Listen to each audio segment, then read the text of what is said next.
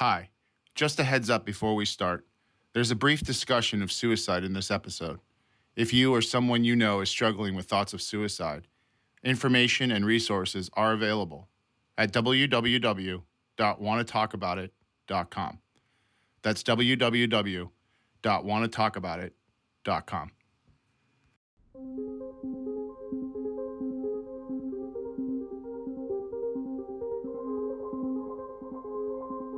Welcome back to episode four of Waco American Apocalypse, the companion podcast series. With me again today is Lee Hancock.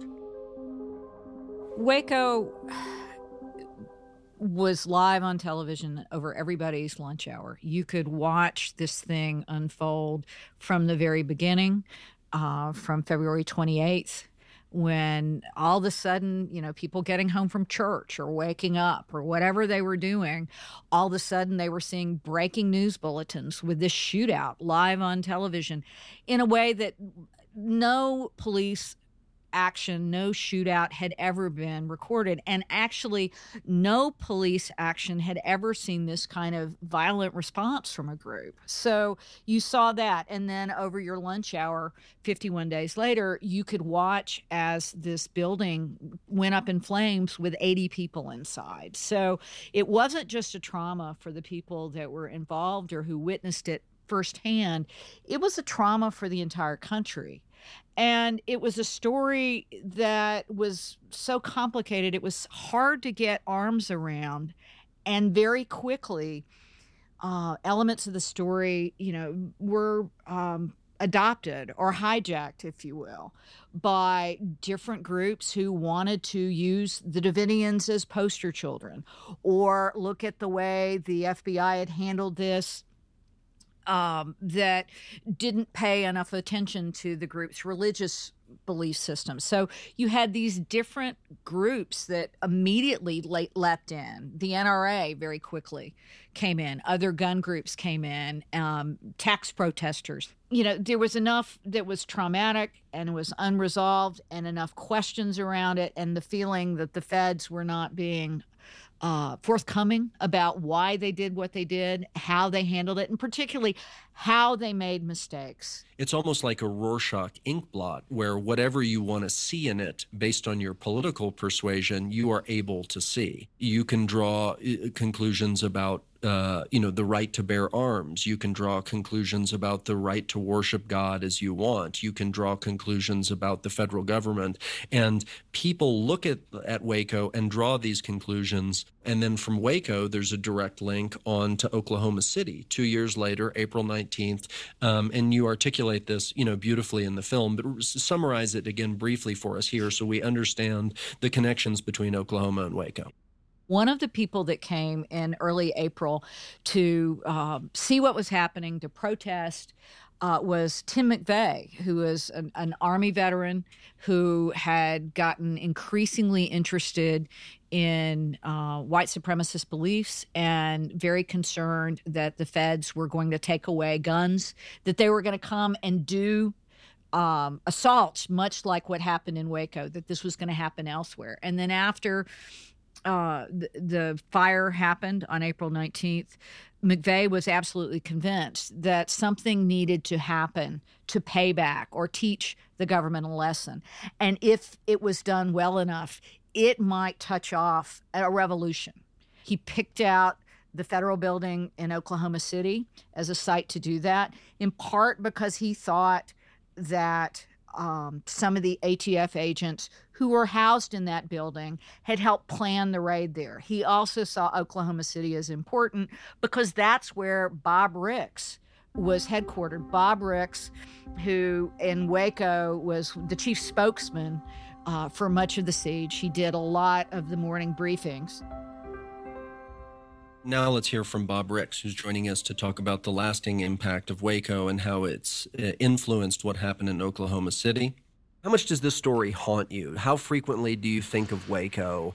Um, you know, how much does it enter your consciousness, or have you also, you know, had to sort of put it in the rear view? What's your what's your emotional connection? Well, it it uh, it's one obviously I can't dwell on. It it's um, it, it's not healthy to continue to dwell on it, but it sometimes will will come back uh, at odd times. Uh, I've gone back to uh, to where the uh, uh, the Branch Davidian compound was located on two occasions. The first time was about ten years afterward. It took me that long to to do it, uh, and then I just went back this last last year. To me, as you were saying, it's kind of part of the healing process to to not to try to to suppress it, but to to address it. That it, it is still there. It is very real. It affected people's lives. It caused the loss of life. Uh, it it affected me. Affected my career. It affected the the FBI. Uh, so it was a, one of the most traumatic, dramatic uh, events that that I've ever experienced, as well as and also the FBI. In, in, many ways, although it was secondhand, you know, I was a kid growing up in Dallas, Texas, and and, and you know was was a was a kid or you know young man at the time, mm. and it was this iconic event that happened, and I hope, like you said, on a greater cultural level the retelling of this story helps us process it and understand who we are and what these events mean to us and and really with the intention of so that this kind of so that history doesn't repeat itself. Yeah that's that's i think that's true as well though um, when when i saw the theories of what had actually transpired such as we we trapped the people in there we executed the people uh, we set the fires, all of those theories, if they were true, uh, one really could not defend our government. In fact, I think it'd be worthy of overthrowing a government that would do such a thing. And for us not to defend ourselves and explain that we were just people. We got we got caught we got caught after the ATF raid in in a in a dilemma that that I don't know still to the day. I, I try to come up with solutions that could have ended this peacefully. And it still to the to this day I can't come up with ones that, that would end this in a peaceful manner. So you, you had you had uh, you had human beings who were doing their best and and there was no one of ill will in that whole process. Everyone in there was trying to resolve this peacefully. What can we do to end this, to get this over with, to save the children? And what, what is the, the, the least, uh, uh, least uh, uh oppressive manner that we can try to carry this out, but still at the same time force the people to eventually come out? What, what can we do to end this? But to and, and again, the, the whole time of the standoff, we never fired one shot during the entire standoff. Uh, we even had our agents at the end that were risking their own life going in the building and pulling people out that were still firing at us. And not that we're, I'm trying to say, okay, don't blame me, blame them. It's just that if, if I could have people understand the picture, is that you, you had hundreds of people who are working every day, giving everything that they had, trying, trying to resolve, resolve this incident peacefully. But it, it was an incident that we had one person that was in control and made the decision that none of his followers were going to come out, that they were going to be totally loyal to him to the very end. And that's why it was called the Ranch Apocalypse. He wanted to bring this down to one magnificent end. And he believed that that would be viewed as a tribute to him, that everyone was willing to give up their lives in, uh, in, in, in, in support of him and almost in worship of him as well. Well, he manifested his own prophecy in the end. He forced it to come into the world and to happen. Absolutely. What are the falsehoods, rumors, conspiracy theories that you would like to categorically lay to rest? You know, what is what what what would you like the world to know? Hey, here's what people say. Here's what the truth is.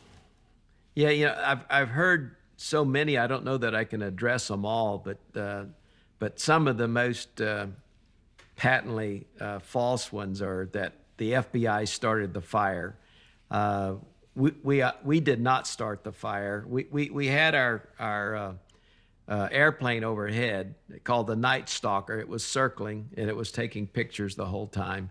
Uh, we also had listening devices that they were rudimentary. Uh, uh, we didn't have live transmissions of the information at the time, but uh, following review, uh, we, we had statements in there, you know, light it up. Is it lit yet? We need more fuel oil to keep the fire going. Uh, our our airplane showed that they had three simultaneous spots where uh, the building was lit. Uh, that that we had in fact carried out executions of those inside, all all totally false. Uh, the the executions were carried carried out uh, by David Koresh and his followers. Some of the mothers wanted to bring their children out, but they were not allowed to because those were David Koresh's children, and they were going to die with him. Uh, the main thing that I want want to say is that we did everything in our power not to cause the fire, and and to try to prevent that from from occurring, and use the the the least amount of pressure that we could, which was just an insertion of tear gas which is probably going to occur somewhere in the United States today. It, it, is, it is a standard procedure. Uh, we used it regularly at, at uh, the Edmond Police Department, where I was chief of police after my service here. And it's used by, by police throughout the country. Uh, but these were not criminals, these were devout religious people who were totally devoted to their cause. They, they believed greatly uh, in, in the in the uh, the teachings of David Koresh and uh, and the religious beliefs that that he he uh, he prophesied about the end times that were coming and that he was going to usher in the end times and this what was happening and we actually helped him to fulfill what he was preaching that he was the you know, the second coming, that he was going to usher in the end times and that it was going to be a great battle uh, with the federal government. And all this did actually come true. I mean, it was, it, it in that respect, it was somewhat amazing that uh, a lot of what he prophesied did, did uh, eventuate. By the time, you know, bodies are exhumed and, and forensic work is done, how does David Koresh die in the end? In the end, David Koresh was shot between the eyes. I personally have a belief that he was, David Koresh was shot with a rifle, and and uh, the the the coroner's office ruled it a suicide.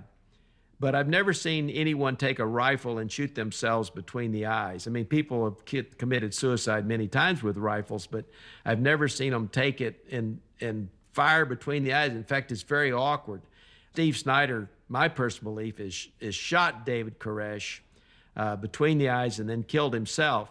I also believe that uh, we, we believed it was going to be like a Jim Jones situation where Jim Jones had everybody commit suicide, and then he he was saying, okay, now we've had that, they we've proved our point. Uh, he was not going to commit suicide. He was forced to commit suicide. And I believe some of that perhaps may have occurred here that uh, a lot of our psychologists believe that, that David Koresh would have everybody kill themselves and then he would walk out and be the hero. And uh, I believe, my personal belief is Steve Schneider says that's not going to happen after he viewed all the events that had transpired loss of his wife, a, a child, uh, uh, his whole life dedicated to this. And now, everybody was dying and, and David Koresh was going to walk out. I, I, think Steve Schneider said that's not acceptable and, and killed him and then killed himself. Tell us why the hell are we still talking about this story 30 years later? What is it about the kind of cultural fascination with this story that we're still wrestling with it? I, I think it uh, was such a dramatic event that uh, the way it was uh, ended, and also the conspiracy theories that, that sprang up uh, surrounding both Oklahoma City and Waco. The conspiracy theories were not challenged by the FBI, they were allowed to linger and fester and uh, actually grow when some of them were just so uh, preposterous that. Uh, uh, that they should have been shot down, but the FBI thought better not not to say anything. And as a result, I think there's still questions that uh, that arise to this day about what actually happened at Waco and Oklahoma City to some degree. So you bring up a couple of fascinating points that I'd like to explore a little bit further. One is this legacy of conspiracy theories and uh, fear, I guess, of a sort of deep state and, and government overreach. And there is this legacy from Waco to Oklahoma City, the Oklahoma City bombing, to you know, all the way through January 6th and, and the kind of current culture. Um, why do you think that? what exactly produced the, the, the sort of the, specu- the, the, speculative conspiracy theories, and why has this gripped the American public so much? I think what what produced it was this uh, uh, underground current there. That there was this deep state that uh, uh that there was an inherent uh, distrust of the government and what the government was saying.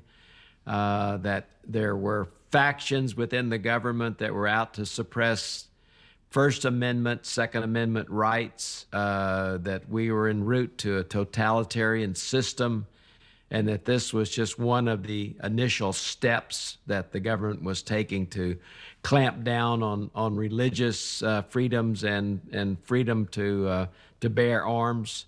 Uh, and these are all hot button uh, items, obviously, that are very emotional amongst uh, many people because the FBI did not respond with what the facts were, uh, those became actually, in some cases, in some areas, as as taken as gospel that, that that's what actually occurred, which was just so far fetched it was not believable.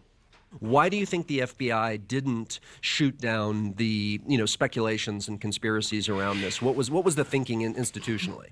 I think institutionally they just wanted it to go away. You had you had a change in leadership. You had a new director that had come on board, uh, and his hope was that the Waco would not be tied to him. Just just let it be blamed on the prior administration, and let's go forward and act like it didn't occur. But it did occur, uh, and it was a, a, a, a big moment in, in U.S. history that still lingers it's an interesting place that you're in, right? Like, on the one hand, there is chatter that hey maybe something's coming maybe there are going to be reprisals from waco and yet at the same time you're um, muzzled in your ability to like make a public response uh, mm-hmm. to that so what's that like for you you know particularly being the voice in the face of this yeah it, it was extremely frustrating uh, because it was very real in this part of the country i think you know, sometimes uh, people live in that ivory tower back in Washington, D.C., New York uh,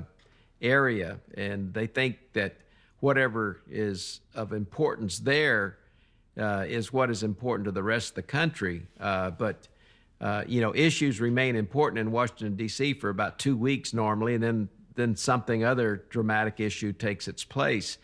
But out here, uh, the events in Waco were still very heated. Uh, your your your right wing extremist groups were still very uh, emotional and and very vociferous in their discussions about what had taken place, and this this was the first steps of. Uh, of a totalitarian uh, takeover by the government that you know wanted to suppress everyone's freedoms. Uh, so it, it was it really reached its peak more about the first year anniversary. Uh, one example, we I had Janet Reno visit my office in Oklahoma City. I was the agent in charge of, of the Oklahoma City FBI office. And uh, she asked for general questions from agents and and others, and and I raised the issue. I said, I know it's not a, a big issue in Washington D.C., but it is a huge issue here in the Oklahoma City and, and Midwest, uh, the events that occurred at Waco. And there's so many false theories out there that, uh, you know, this claiming that the government executed these people. It's such an emotional issue that I believe the government should respond. And her response was that I don't think people care about Waco anymore.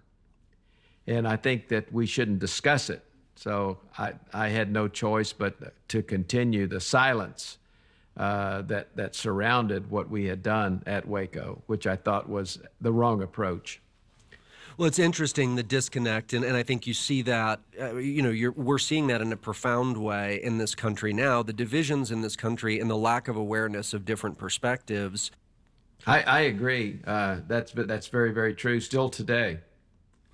So let's cut all the way to today. And when the uprising at the Capitol, January 6th, is happening, how much is how much do you feel like the legacy of Waco, Oklahoma City, how much does that current of, of right wing um, extremist fear, anger, paranoia, whatever you want to call it, how much does that feed into the events of January 6th? And, and, and is this a, a, a cultural stream that, we're, that we saw, you know, the dam finally bursting there?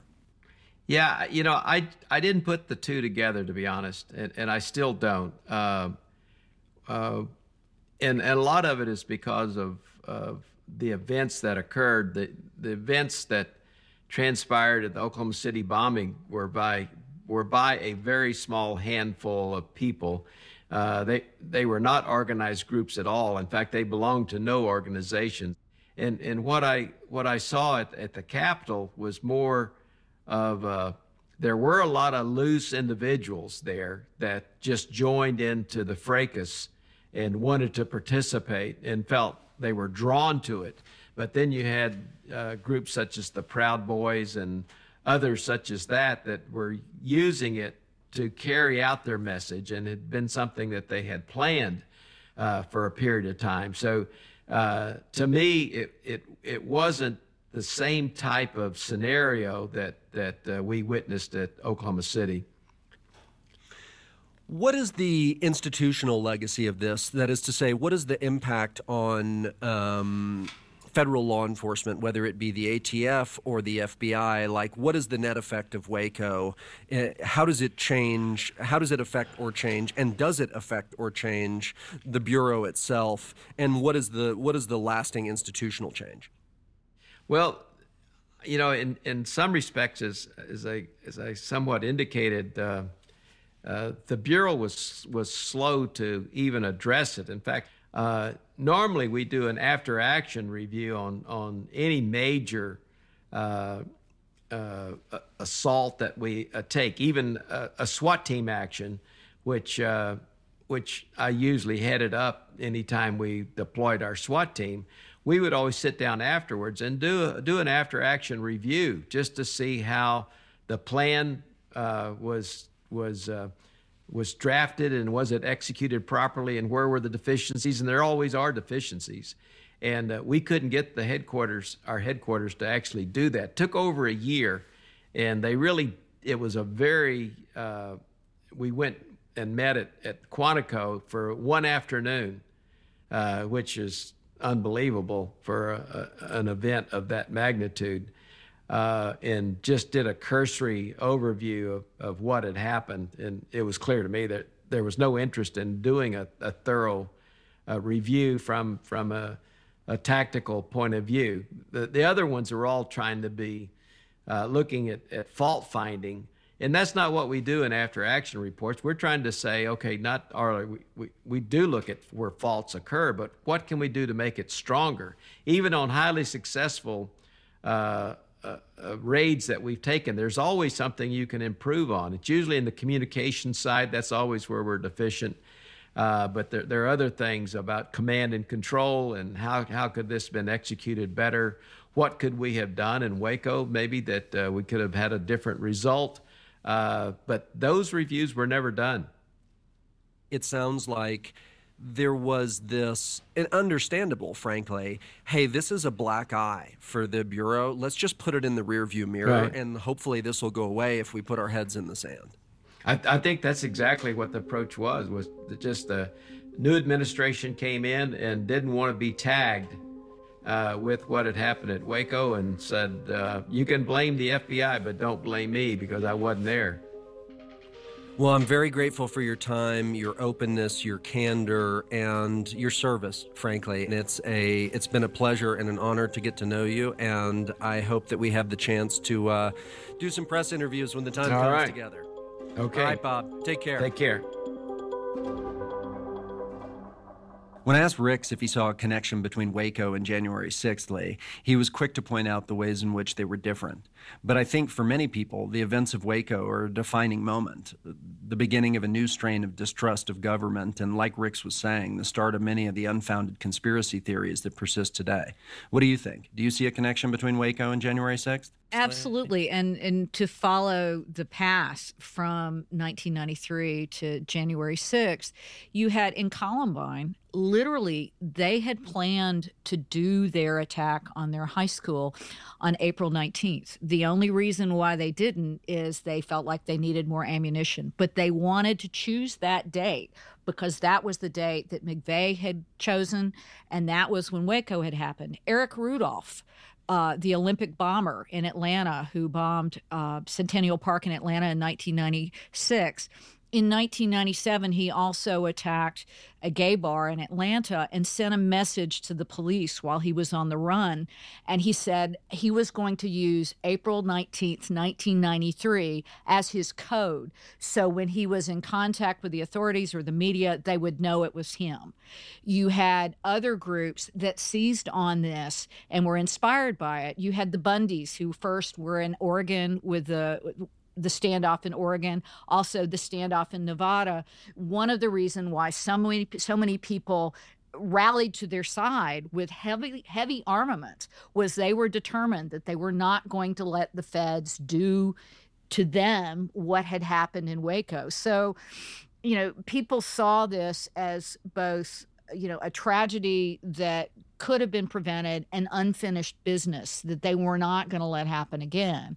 And these these groups um, went from marginal even fringe groups to with the rise of the internet and social media they were able to talk to each other and spread their information you know where it much of what is thought about waco if history is what's remembered, as some people say, what people remember about Waco often has more to do with conspiracy theories than the actual facts of what happened.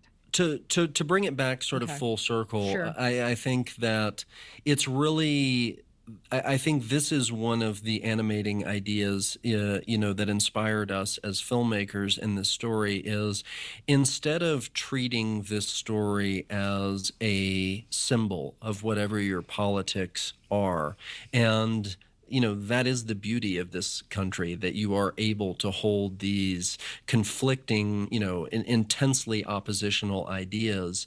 But i think you know what the intention of the of the of the series is is to look at people as human beings to not treat them as symbols and to understand the nuance and the complexity of it. And hopefully you know the goal i think and where we are as a society is we need less screaming arguments and more nuanced conversations about things because that's where the truth lies.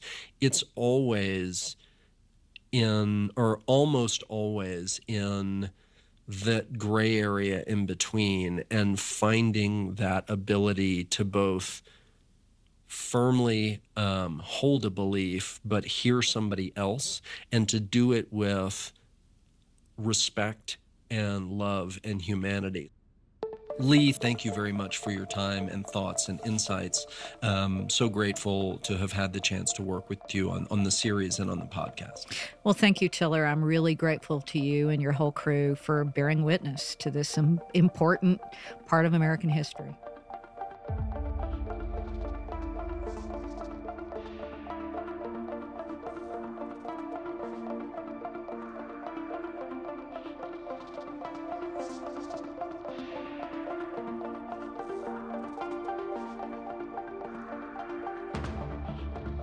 Waco, American Apocalypse is a production of Netflix, Original Productions, and Tillerman Films. Producer is Jacob Miller.